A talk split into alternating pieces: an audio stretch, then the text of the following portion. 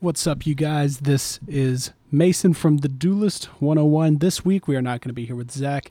Uh, we are going to try something a little different in order to more effectively get content out to you guys, but hopefully, it is something you appreciate as well.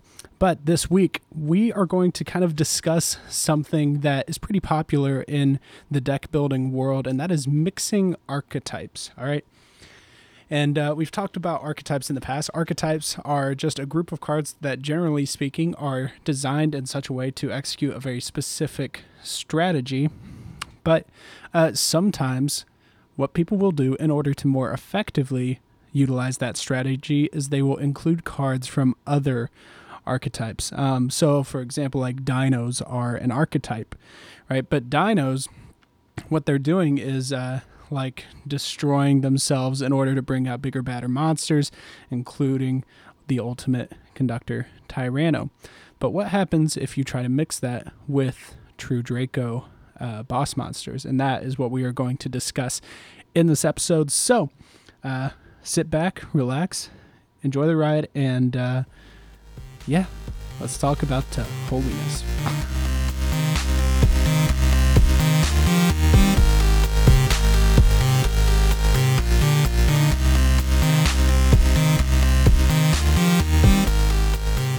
All right, so for a second, let's just go back to this whole dinos example. All right, so the dinos boss, uh, the dinos boss monster is uh, the ultimate conductor Tyranno. If you are somebody that keeps up with uh, the kind of popular use of different decks, uh, you may recognize this one uh, through uh, Team Sam in a relatively recent remote duel invitational where people are playing essentially over their computers, but um, in paper, which is pretty sweet. Uh, Team Sam, uh, Team Samurai X1, uh, he is a very popular Yugi tuber. I strongly recommend checking out his stuff.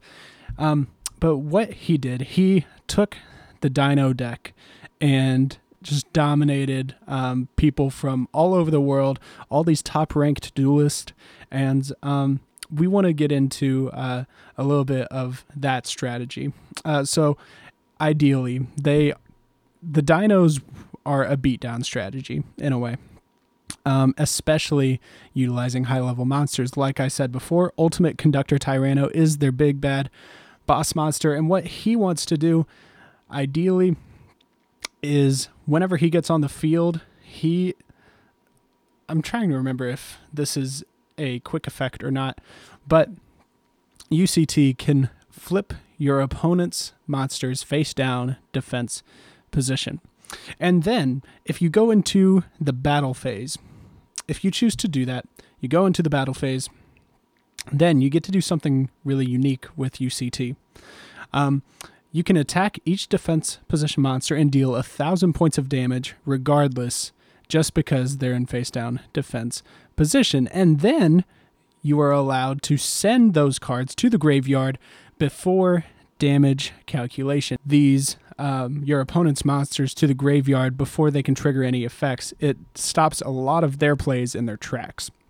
And so there is a version of Dinosaur with this beatdown strategy that makes it just a little more powerful and is absolutely absurd.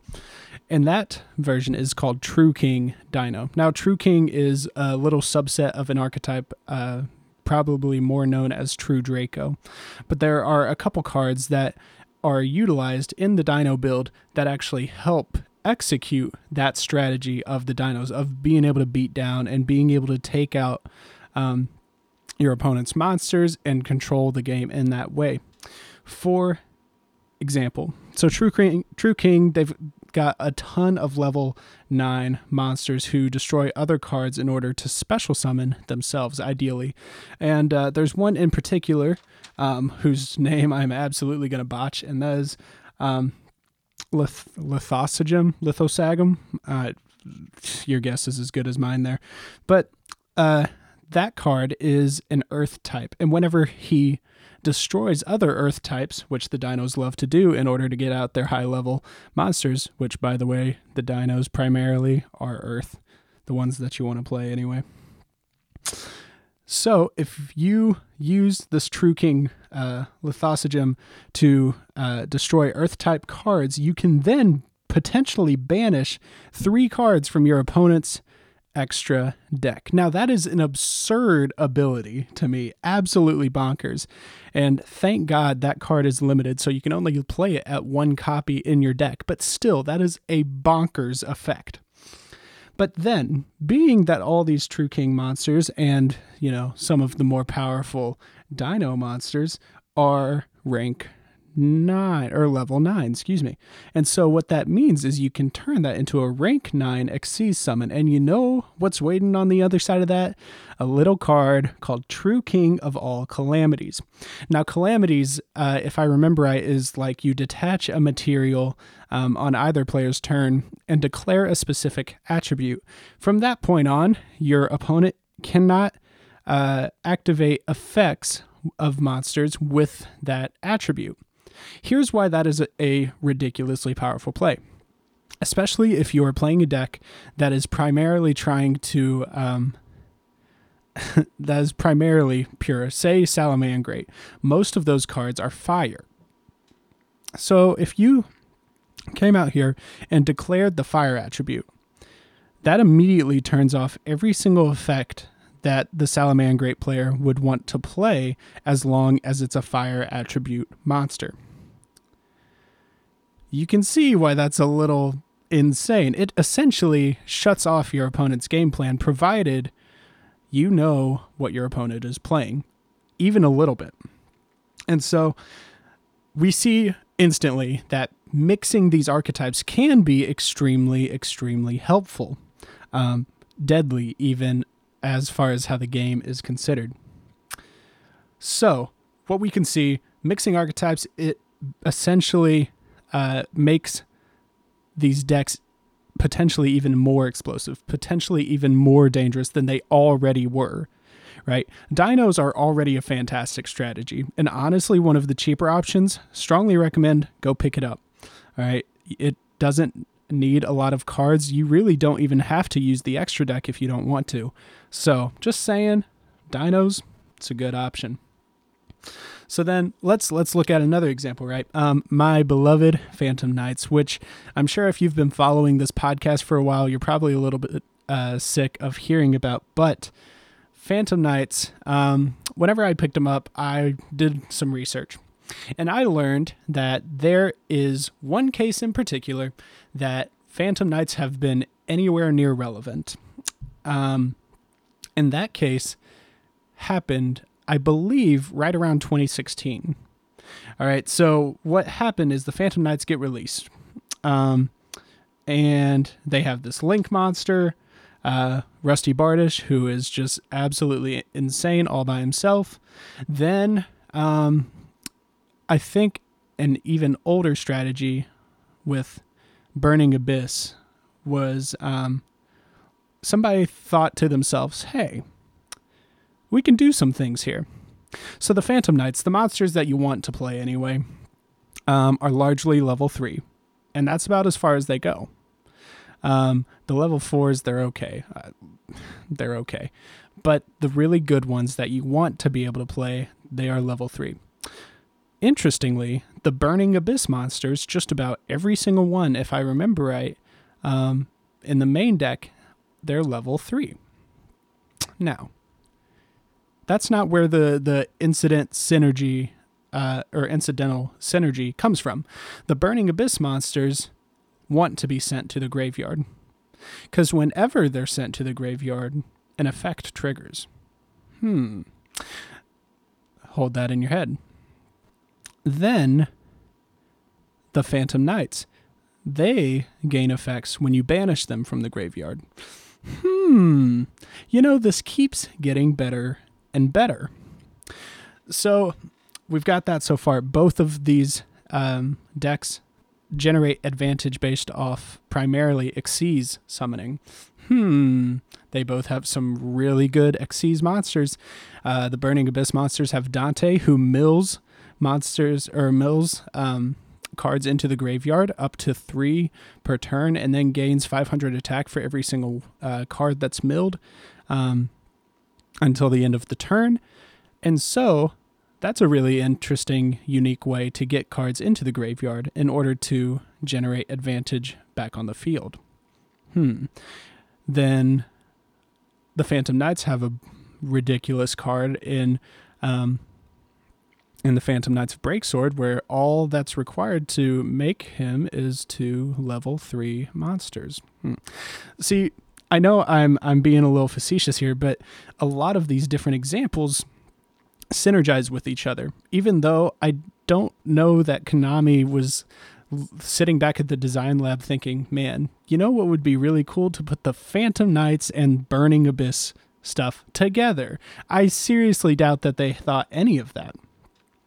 But what did end up happening is some Yu Gi Oh players were creative enough to think, hey, there's a lot of similarities in these two strategies, and one complements the other just as well as. Uh, as the other complements itself.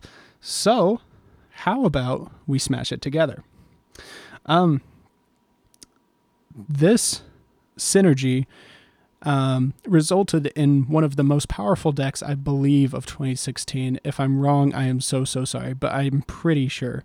2016 PK Fire. This deck uh, was an absolute terror for so many people and ended up being uh, the end of a lot of dreams through 2016. Um, it topped a ridiculous number of events, and um, there was even one flavor of the deck where. Uh, what they would do, and I thought this was just so cool, is they would put in the spell Mask Change 2. Because Mask Change 2 um, targets a monster you control that has a level um, and takes whatever attribute it is, and then you're allowed to special summon a masked hero fusion monster from the extra deck with that same attribute. And most of the, um, yeah, I think all of the main deck monsters that Burning Abyss has are dark. All of the Phantom Knights are dark. And the Masked Hero lineup has a card called Masked Hero Dark Law. And you might hear this referred to as uh, Macrocosmos, and that's because what this card does is any card that would be sent to the graveyard uh, on your opponent's side of the field instead gets banished.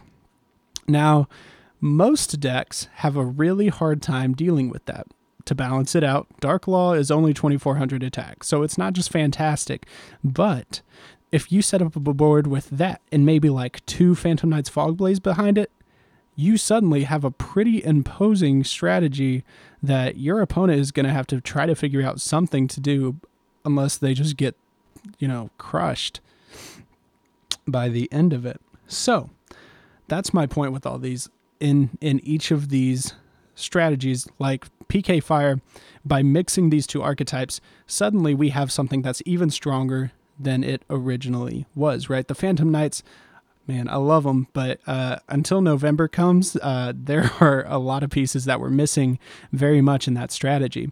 In the Burning Abyss, it is. Um, it's an okay deck on its own, but whenever you're able to put those two decks together and and really meld together um, these strategies, you you end up with some insane boards that will be very very difficult for your opponent to break. It's uh, it honestly turns into a pick your poison kind of situation.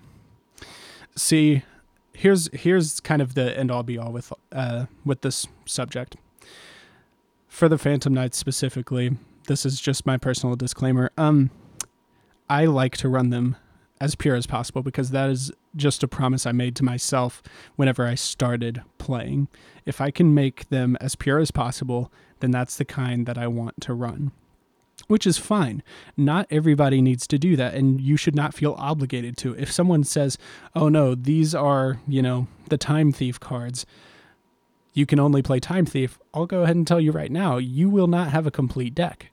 But if someone says, hey, maybe you could work in some of the Lunalight stuff with the Time Thief stuff, now you've got yourself a strategy, right? There, it's it's rank four spam, in case you're curious, and honestly, pretty effective. But that's my point. Is like mixing archetypes is a good thing. Mix it like taking non-archetype cards just because they're powerful um, is a good thing. I know Madolche has a card that is just really fascinating, and it's along the lines of if um, if you have no traps in the graveyard, you can negate a monster effect totally for free, or like no monsters in the grave. I think that's it. That is an insane effect for decks like Abyss, like these pendulum style decks, or these decks that um, will try to banish monsters out of their graveyard. Suddenly, you've got a strategy that is going to be pretty stinking good, and it's a free monster effect negation uh, which is pretty powerful. So the the thing is, pure built uh, decks are designed to execute a strategy, but sometimes being able to mix archetypes can be just as helpful. So don't feel like you need to be limited to the one archetype. Maybe two, even three, if you're feeling real adventurous, can help you out a lot um, and help you develop a more effective game plan. Um, sometimes decks work better pure, and that's okay, like Sky Striker. Sky Striker is largely a control based strategy, and to be honest, you don't want a whole lot of cards that aren't um, what they already do. Uh, DDD um, is another one of those. Most of its game plan relies on the fact that you have the cards that you need in your deck. Um, and you will brick even more than you already do if you run any more than 40 cards. So trust me, it's not worth that. um, but if you allow yourself to mix archetypes, do things like PK Fire or, oh man, True King Dino, or I mean, there's so many different examples. Invoked Dogmatika, uh, for those of you in uh, the TCG, uh, Dragma is the OCG uh, phrasing there.